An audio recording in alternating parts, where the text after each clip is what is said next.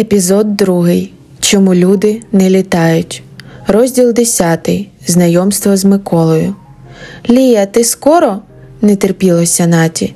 Ну чого ти завжди так довго збираєшся? Ми ж все найцікавіше пропустимо. Зараз, ще п'ять хвилин, обіцяю. Мені лише губи підфарбувати залишилося, почулося з кімнати Лії. Лія з Натою жили разом вже третій рік.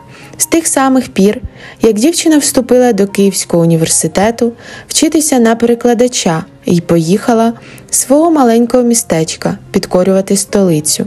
Пророцтва вчительки Світлани Анатоліївни, на щастя, не збулися. Дівчинка Лія змінилася так, що ніхто б з однокласників чи сусідів її зараз би й не впізнав струнка, висока, фарбоване біляве вирівняне волосся до поясу, величезні сірі очі на півобличчя.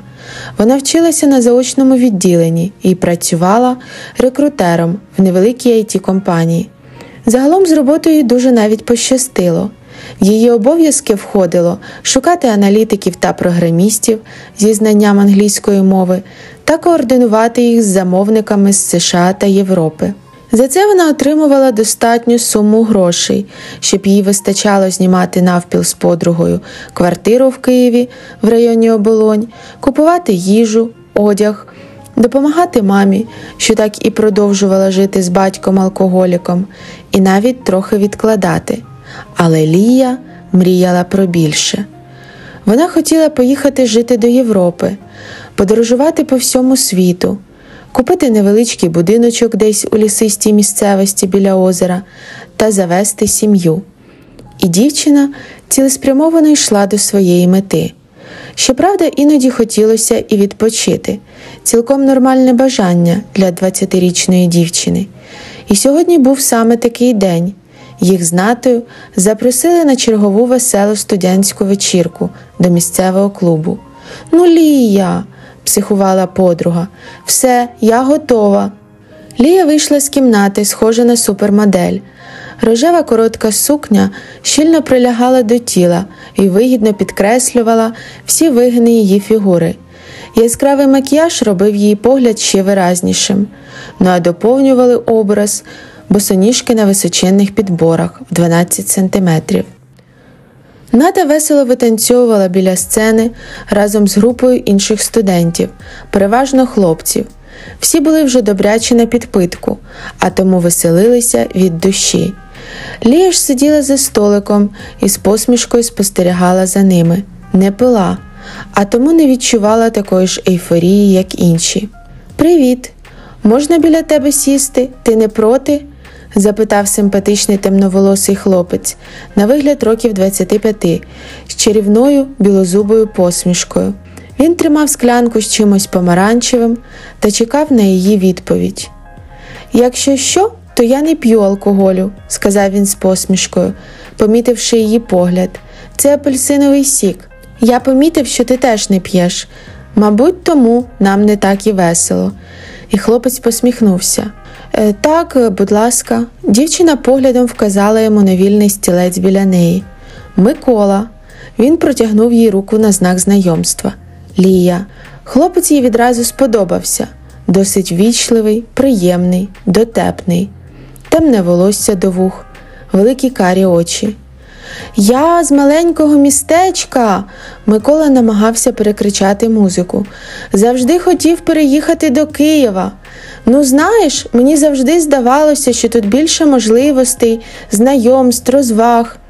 Так, я розумію, кивнула Лія. Може, підемо прогуляємося набережною? запропонував хлопець. Ще не пізно, бо тут так шумно, поспілкуємося трохи. Давай іншим разом. Я сьогодні близькій подрузі й друзям обіцяла з ними час провести. Вони обмінялися номерами телефонів, після чого дівчина встала і пішла танцювати до нати, чому та була дуже рада. Хлопець же, попрощавшись з дівчиною, пішов на вихід з клубу. Він йшов, не поспішаючи, прогулюючись вулицею, дивлячись, як повз нього пролітають машини по дорозі, як оминають компанії підлітків, де хлопці та дівчата весело регочуть, та проходять закохані парочки. Зайшовши у перший ліпший продуктовий магазин, він придбав дві пляшки горілки, буханець чорного хліба та півкіло сирокопченої ковбаси. Вийшовши на вулицю з пакетом у руках, він глибоко вдихнув свіжого нічного повітря і попрямував у напрямку набережної, вже значно прискоривши крок. Завернув за церквою вбік і вийшов на алейку, що тонко завивалася вздовж Дніпра. Люди ще гуляли, в прибережних кафе голосно лунала музика, народ танцював, веселився, парочки сиділи з кальяном. Та його все те не цікавило, він не звертав увагу ні на кого. Спустився до самої води, вмостившись на рюкзаку, який кинув на пісок біля густого зеленого куща. Він почав діставати усе своє добро. Микола був алкоголіком, який з усіх сил тримався останні півроку тверезим. Ні краплі алкоголю за цей час не випив, вже почав нове життя. Улюблена робота фотографом, щоденні пробіжки, спортзал, поїздки з Марічкою до Європи. Вони робили все, як вона хотіла.